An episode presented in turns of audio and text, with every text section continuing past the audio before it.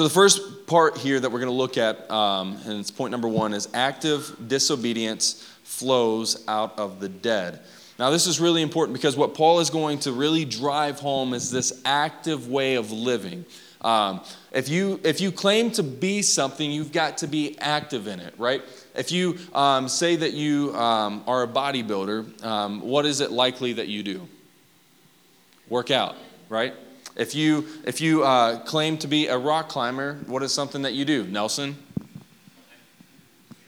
Start a gym, right? You're like you just you just start a rock climbing gym. If you if you're like a, a real rock climber, I meet people now and they're like, yeah, I like I like bouldering. That's like the the real cool word for like climbing, and it's like a different technical thing that that they do. You do bouldering, and I meet them. I'm like, but did you start a gym?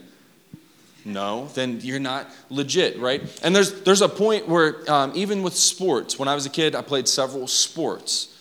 Well, then it hit a point where the sport was taking up a lot of time. Football, they start that in the spring, you start doing some conditioning. In summers, you're doing two a days. And you don't have time for anything else. So if you want to become a football player, you need to devote yourself to playing football. That's why you, you rarely hear about college athletes who play two sports, even though they're there. But if they want to go professional, they have to pick one. Now, what Paul is going to lay out for us is you are either going to choose one or the other. If you've surrendered your life to Christ, you've been made a new creation. So now you are committed to actively living that out. And if you're not, you are actively committing yourself to sin and destruction. There's only two. There's only two. And we would love the, the third one, right? We would love to say that, yes, we can believe in Jesus, but live however we want, and it doesn't really matter. Now, Paul's point all the way up to here is that your salvation is not dependent upon your work. But because we've been saved, we've been freed, we've been made new creations, then we have to live like it. There has to be some kind of fruit. So the first point he makes here is that active disobedience, those who participate uh, habitually in sinning and being a part of sin, are nothing but dead because active disobedience, church, flows out of the dead. It flows from those who are dead and their sins. That's why Paul, he says here, but I say, walk by the Spirit, and you will not gratify the desires of the flesh. So that's the solution here. If you want to not gratify the desires of the flesh, if you don't want to give in to them, walk by the Spirit. That's when the Bible says don't quench the Spirit. That means to not ignore God's conviction in your life when you're doing what is wrong. When we feel that conviction, we have the choice to either submit to God and not sin, or to quench the Spirit, not get rid of the Spirit, but to quench, to silence, to, to push to the side and sin. And then he, he makes this point here that the two, the desires of the flesh and the desires of the Spirit, are at odds with one another, they are opposed in a way that it keeps us from doing the things that you want to do. So you can't do one hoping to satisfy the other. If we commit ourselves to sin, we are doing that which is against the Spirit, that which is against God and His Word. He says, But if you're led by the Spirit, you're not under the law. Again, he's making his point here. If you are a believer, you're not under the law so as to have to fulfill it and to be under its curse, for Christ has set you free from that. But if you are not being led by the Spirit, you are under the law, and the law is telling you that you can't do this, these things. And he, he starts to list them.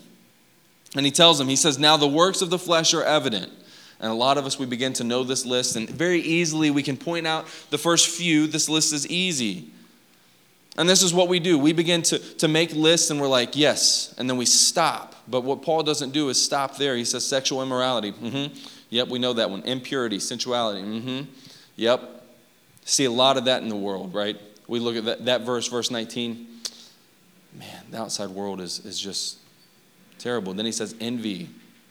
Then he says drunkenness and orgies and things like these. He says, I warn you, as I warned you before, that those who do such things will not inherit the kingdom of God.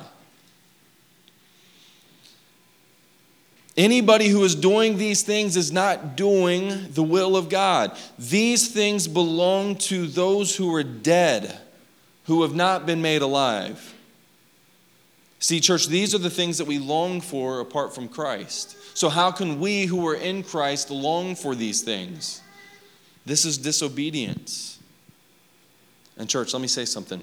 This is easy we look at this list and, and the first part we're like yeah we would never get in, involved in that but then you think of fits of anger we were talking at, at a guys group about how to stir one another up to good works and i said man the, the thing that i love to do the most is to stir the pot right i like to, to kind of get people like wound up and, and not not literally in the sense of like i like to like really irritate people but like in a, in a friend group and a lot of you all know like i like to find like the buttons and i like to poke and have fun but when we're actually mad at each other, when, when you think about like a dispute, if you're married, you can, you can look at that.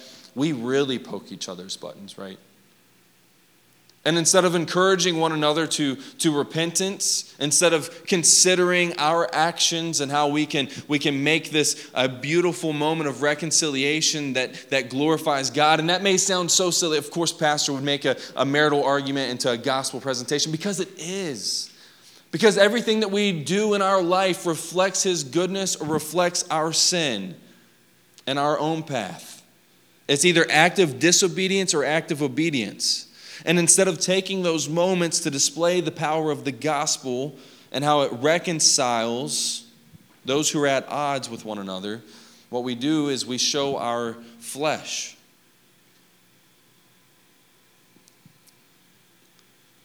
And then Paul says here very clearly, those who do such things will not inherit the kingdom of God.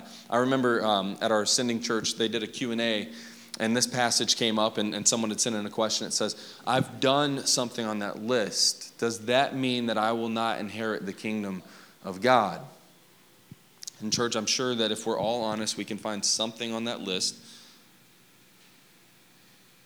I mean, jealousy. I don't need hands raised, but let, let me just put it out there. Jealousy, this is something I've dealt with. Rivalries, we're, we're, uh, we're a covetous people, right? We find idols. We can find something in that list. Now, does that mean that we will not inherit the kingdom of God? Now, the question you have to ask yourself to answer that question truthfully is Are you actively participating in this with no conviction and with no repentance? Because if I said, I'm okay with this idol being before God, you all would say, hopefully, Michael, that's sinful. Michael, you can't just continue to have an idol before God. But luckily, Christ has set me free and made me a new creation so that I will inherit the kingdom of God because of the finished work of Christ. And now, because of that new life I have, I'm not seeking to actively, habitually live out that life. 2 Corinthians 5 uh, 5 says this He who has prepared us for this very thing is God, who has given us the Spirit as a guarantee. Now, this is going to be the difference because if we have the Spirit, we look at that list and we feel conviction.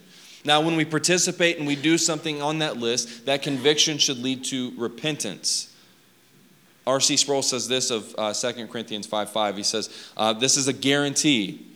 The Holy Spirit's work in us is now a daily renewal and spiritual strengthening. And it's both a foretaste and the guarantee of the future completion of the work and resurrection bodies and complete sanctification. That church, when you feel that conviction, not, not just guilt, not just shame, but conviction, and conviction, church, leads to repentance. When we feel that, when we experience that, what that says is, I am no longer a slave to sin, but I am a child of who, church? God. And that is key because that is not something that the world feels. Everybody feels a sense of guilt and shame, right? We have a sense of right and wrong, a sense of general morality. Though it seems like things are shifting in the culture, there's still a general sense of these things. And what R.C. Sproul says there is so important. It's a, uh, a foretaste and a guarantee. It's a foretaste of, of that which is to come when we receive our glorified bodies and we no longer deal with the battle of flesh and sanctification, for we will be made whole. But for now, church, look to that sign and actively obey. Because that's the difference in us and the world, is how we obey God, whether we do or whether we don't. Those who do such things habitually will not inherit the kingdom of God. Romans 14, 17. I don't have that one. Nice. Nice. Should have the kids do a sword drill. All right, Romans um, 14, 17 says this.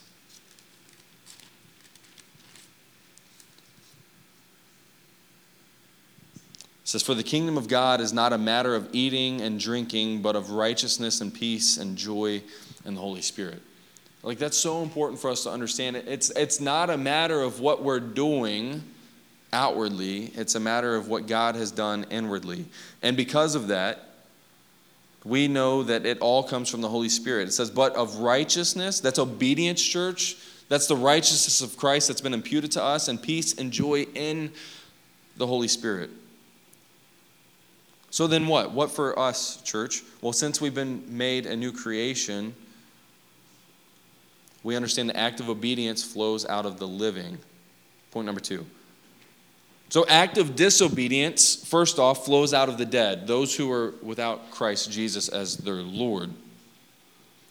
Those things, that list, those who habitually participate in that, show signs of those who are dead in their trespasses. But since we've been made alive, since we have believed and surrendered our lives to Christ, we've been made alive. So this act of obedience flows out of us, or it should flow out of us. And again, this is the transition because Paul has built his case that we are saved, we are justified. Remember, just as if I had never sinned because of Jesus.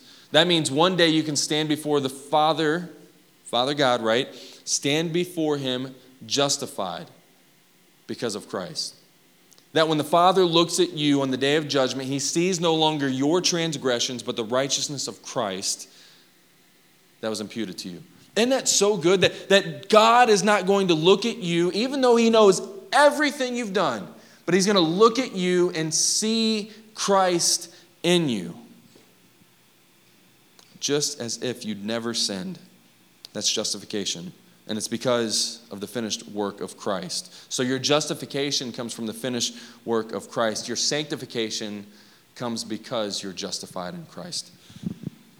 That we're sanctified, right? We're being made new. It doesn't mean that our sanctification starts at the day that we die, right? That was something I always heard when I was a kid. It's like, ah, you can just kind of get, get your life together when you get a little bit older. And then you fall into that trap and you're a little bit older and you realize that you wish you would have started a little bit sooner because there's some things that have maybe happened in your life. And you start to regret and you feel shameful. Don't. But let us not sit back and tell the next generation those same lies. Because active obedience, church, must flow out of those who have been made alive in Christ. We must be obedient. We must be sanctified. We must show signs of life if we're not dead. Amen? He says this He says, But the fruit of the Spirit is love, joy, peace, patience, kindness, goodness, faithfulness, gentleness, self control. Against such things there is no law. That's just beautiful, and this is so aggravating too because my flesh says, like, I'm none of those. But guess what, church? You've been made all of those in Christ Jesus. Because Jesus hasn't left us with no help, but indeed has poured out the helper to us, the Holy Spirit. So now, because of the Holy Spirit, you don't have to say, well, I, I, I am um, an angry person. No, because of the Spirit, because of Jesus, you've been made a gentle person. So So you have the ability to be gentle, to be patient, to be kind, to be loving, to be joyful, to be peaceful. Oh, the, the one that hurts with a three and a six year old at home is patience, right? Patience. But guess what? If I stop and don't gratify the desires of my flesh, but walk with the Spirit, I can be a patient father. I can be a, a patient husband. I can be a loving and joyful husband to be around. If I do not gratify the desires of the flesh, but rather walk with the Spirit. And that's the key. Paul is pointing them to the Spirit, which is evidence, the guarantee of our salvation. So, church, do you all feel the Spirit in your life?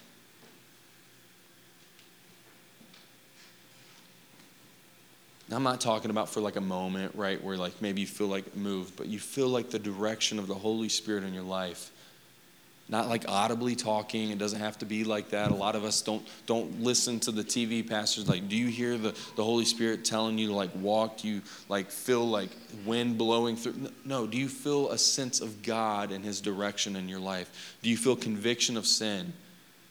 Are you convinced of the holy scriptures? And are you led to a place of repentance See, this is such a beautiful list, and, and don't look at one and think, like, I only need one because it's like some kind of gift. No, this is the fruit of the Spirit. Jesus talked about fruit also, how it flows out of those who are in Him and uh, He in those, right? John uh, 15, verses 1 through 8. Jesus says this I am the true vine, and the, my Father is the vine dresser. Every branch in me that does not bear fruit, he takes away, and every branch that does bear fruit, he prunes that it may bear more fruit. Already you are clean because of the word that I have spoken to you. Abide in me, and I in you. As the branch cannot bear fruit by itself unless it abides in the vine, neither can you unless you abide in me. I am the vine, you are the branches. Whoever abides in me, and I in him, he it is that bears much fruit. For apart from me, you can do what, church? Nothing. If anyone does not abide in me, he is thrown away like a branch and withers. And the branches are gathered, thrown into the fire, and burned.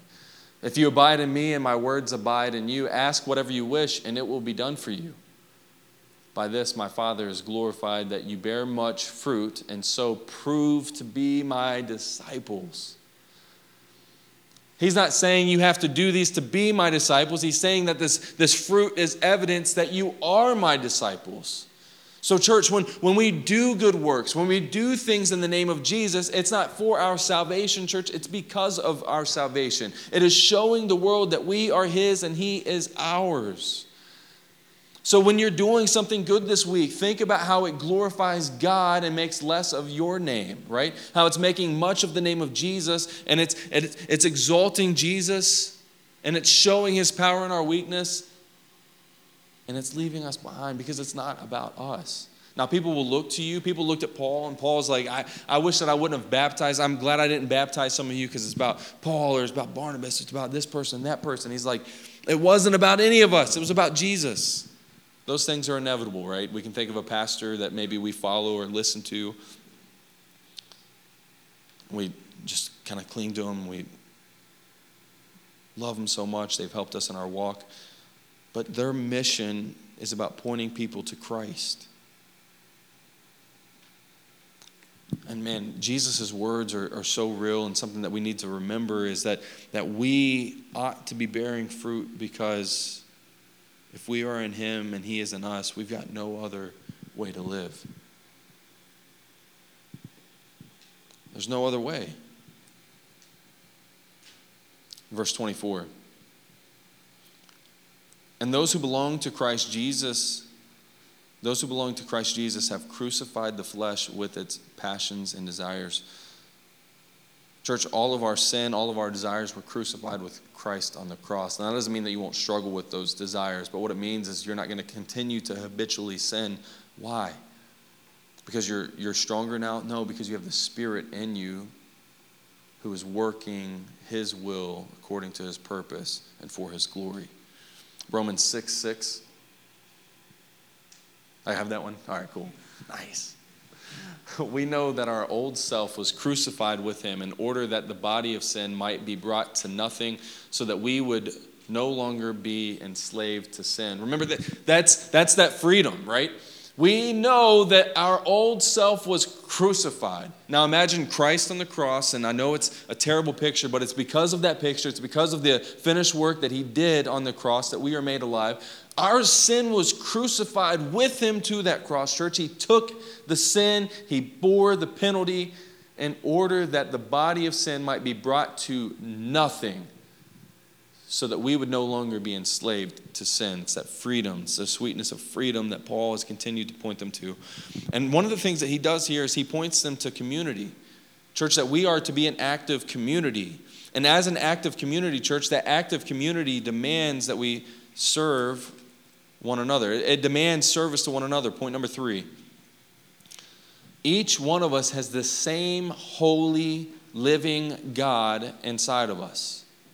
We don't have part of Him, we have all of Him.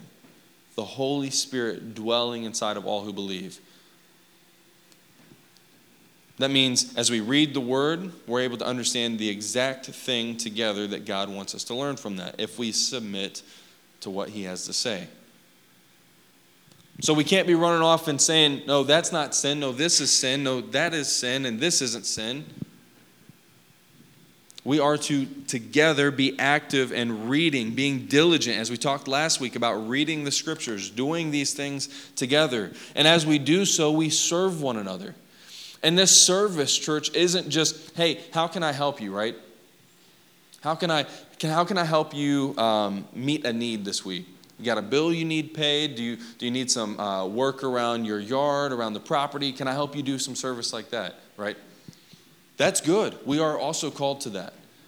But one of the most difficult things we are called to, church, in our service to our brothers and sisters in Christ is to call them out of their sin and into sanctification. See, when's the last time we saw a brother or sister sinning and we didn't say anything? Now, I'd love to tell you all my last time, but it would be too embarrassing to me the last time I saw someone sinning and just didn't say anything because it's kind of easier to like let it pass and let the Holy Spirit do his work. But when we read from chapter 6, we understand that it is our job, church, to lovingly call each other out of that sin. It's our job, church, to lovingly call our brothers and sisters in Christ who have been absent from church for three, four weeks, whatever it might be, and just check in on them. Hey, how's your health? How are you doing? How can I pray for you? It doesn't have to be, hey, where have you been? Right? It can be simple. It can be like, hey, how are you doing? Because there's a good chance that they're not doing okay and they just need some love and prayer. There's a good chance that they don't want to come back and you've got to have the hard conversation like, well, if it's not here, are you going to get plugged in somewhere else? Is there something specifically you're, you're running from? Is it from the word? Is it, is it something that was said? Are, are we in sin? But Paul says here, he says, Brothers, if anyone is caught in any transgression, you who are spiritual, that doesn't mean how we think of it to be spiritual, like the one who burns incense and like falls on their knees at 6 p.m. every night and, and prays to God, like the, the overly spiritual, right? No, those who are saved, those of you who are believers in Christ, this is your job. You who are spiritual should restore him in a spirit of what, church? Gentleness. It's a fruit of the Spirit, gentleness. That when we do so, church, the goal is reconciliation, the goal is restoration, not shame. See, I feel like a lot of times we've been shamed so much um, and, and not called to repentance. We've been shamed because of our sin that we don't want to have these conversations. But lay that to rest. Our calling out of our brothers and sisters, our being called out by our brothers and sisters is not to be shamed. And if it is, then shame on us, right? Let us repent of our sins, but rather it's to see them restored and reconciled to those who they've sinned against, but also to God. And he goes on, he says, Bear one another's burdens and so fulfill the law of Christ. That bear one another's burdens goes deeper than like, hey, you're just you're dealing with life, like right, like you lost your job. It's not just that, but it's bearing also their sin with them the weight of their sin, and going through that, walking through that messy process of, of reconciliation. And then he says, For if anyone thinks he's something when he is nothing, he deceives himself. But let each one test his own work. And then his reason to boast will be in himself alone and not his neighbor. For each will have to bear his own load. Such an interesting, interesting word here from Paul. And church, it's something that, that we, we do uh, with people. We, we judge our walk with Christ based off of someone else's walk with Christ. When I was playing baseball, I'd always, to make myself feel good, right? One of the things I would do is like, huh, watching Johnny hit the ball or miss the ball rather and be like, Johnny can't hit the ball. Johnny couldn't hit water if he jumped out of a boat. You know what I mean? Like, can't hit. I'm a good hitter. And then I'd see old Zach Sizemore hitting bombs over the fence. I'm like, yeah, but he's going, he's going pro, right? And, and Zach did get a scholarship, but I always made myself feel like the best baseball player on the field by, by watching old, my old buddy Johnny swing the, the bat. I was like, man, Johnny, you, you can't hit, man. Like, I can show you how to hit sometime, right? And I just make myself feel better. And Paul's point here is, is that in our calling out of our brothers and sisters, we ought not to put ourselves on a pedestal, but rather put Christ on a pedestal grab our brother or sister and say, hey, let's put Jesus in the perspective because he doesn't want us to live like that. Not, hey, hey, look at me and how great I am, but no, hey, look at the righteousness of Christ. Do we see that? Do we see that Christ has bore our sin and penalty and imputed his righteousness to us? We can't live like that, man. Test your own works. 2 Corinthians 13, verses 5 and 6. Paul says this. And he says this to, and, and the second letter to the church in Corinth, they were a lot better, but this was a very corrupt church. Read 1 Corinthians, just read it all. It's wild. But he says this to them He says, Examine yourselves to see whether you are in the faith. Test yourselves. Or do you not realize this is about yourselves, that Jesus Christ is in you, unless indeed you fail to meet the test? I hope you will find out that we have not failed the test. Ben, you can go ahead and come back up. Church, this is, this is the difficult part of Christianity. The easy part is to say, we're free in Jesus, right? We're free. Christ has set us free. But now we got to get to the nitty gritty, the, the, the, the tangible, the practical of do we see evidence of Christ in our life? Not do you see yourself being perfect? Do you see yourself like, where do you see yourself in 10 years from now? Like, it's not like the 10 step Christian plan of like how to like get there. It's the here and now of how are you being obedient to God and His Word. Both in our life, both in our, our churches, in our church's life also. Like having those difficult conversations with brothers and sisters when they're in sin. Church, not only that, but how will we respond when our brothers and sisters in Christ call us out for not living like Christ? If we, if we had someone from our church call those who we work with um, and said, hey, you, you work with, with uh, Michael. Is he, did you know he's a Christian? What would they say? Oh, he, so he's a Christian. Does he, does he live like it? Are his, are his words gentle? Would you say that they're seasoned with salt? They'd probably be like, what? Are they, is he nice? Is he kind? Is he respectful? Is he respectable? Is he honest? Have you all had difficult conversations with him? If we went and talked to, to each other's neighbors and said, hey, do you, do you know the guy who lives on the corner here of East Union and North Jefferson? Is he crazy? Is his dog wild? How's he treat his dog? How's he treat his family, his kids, right? Do, do they see the goodness of Christ inside of you? Being reflected through you, through your word, and through your deed. See, this is where it gets real because we are not only to proclaim Christ over our life on Sunday mornings, and not just to proclaim Christ over our life by our mouth and our word, but also, church, the way that we live, the way that we act, the way that we serve one another. And we are to do that. We are to do these things. And Paul's getting down to that. And he's next week he's just going to close up the letter. But church, we have to do something with this. We don't believe in legalism. We don't believe that we are to tell people if you want to be a Christian, you need to believe in Jesus and do this. But we are to be honest with each other, church, and say, if you believe in Jesus, you've been set free and you've been called to a new life. And this is what that new life looks like. I'm committing myself to you, and I just pray that you would commit yourself to me to hold one another accountable to living according to his word, to live out his purpose. And that's tough. This will be my, my quick plug. Uh, two quick plugs. Get plugged into a group. Be part of a group because that's where we do life together. We laugh. We talk about hard things. We have difficult conversations at times. We have super easy conversations. Sometimes we don't even get to the, the, the conversation. You know what I'm saying? Like we it takes a while to get a group guide. What is it? You always talk about scripture the whole time. Yeah. It says honesty in here. Fruit of the spirit. honesty. That's my plug. Do life together. Second one, believe in the gospel. If you've yet to believe in the gospel, surrender your life to Christ, do it today. Church, go ahead and stand. Uh, we're going to sing. We're going to sing of that goodness. Um, and what it means to believe in the gospel is, is to repent of your sins and believe in Jesus. It's so simple. Um, and then he will set you free. I'd love to talk to you more about that if you have questions. And it's because of that freedom that we have in Christ that we sing this morning. We're going to sing freely to him. Um, going to end with before the throne of God. So, church, I'm just going to pray for us, and then we'll uh, sing it out this morning. Father God, thank you uh, for your word. Thank you for uh, the truth of your word. And I pray that you would just correct anything that's come out of my mouth that needs to be corrected. God, that your spirit would do that work in our hearts now. Uh, but God, I do pray that we would be so faithful to your word. Um, God, that we would grow um, in our knowledge of Christ. Um, and in that knowledge, that your spirit would show us the way that we are to live that out practically.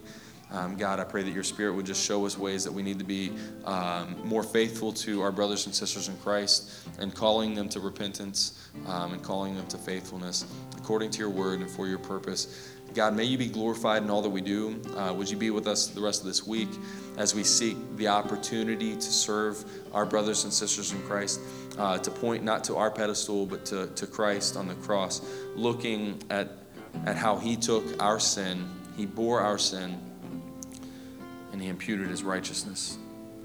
How good. Father, we don't deserve to stand before you as righteous. We are but filthy rags, but you are good and you are so kind. We bow before you and we just thank you. We thank you for all that you've done and how you've given us life. May we reflect that life that we have in you this week. It's in Jesus' name we pray. Amen.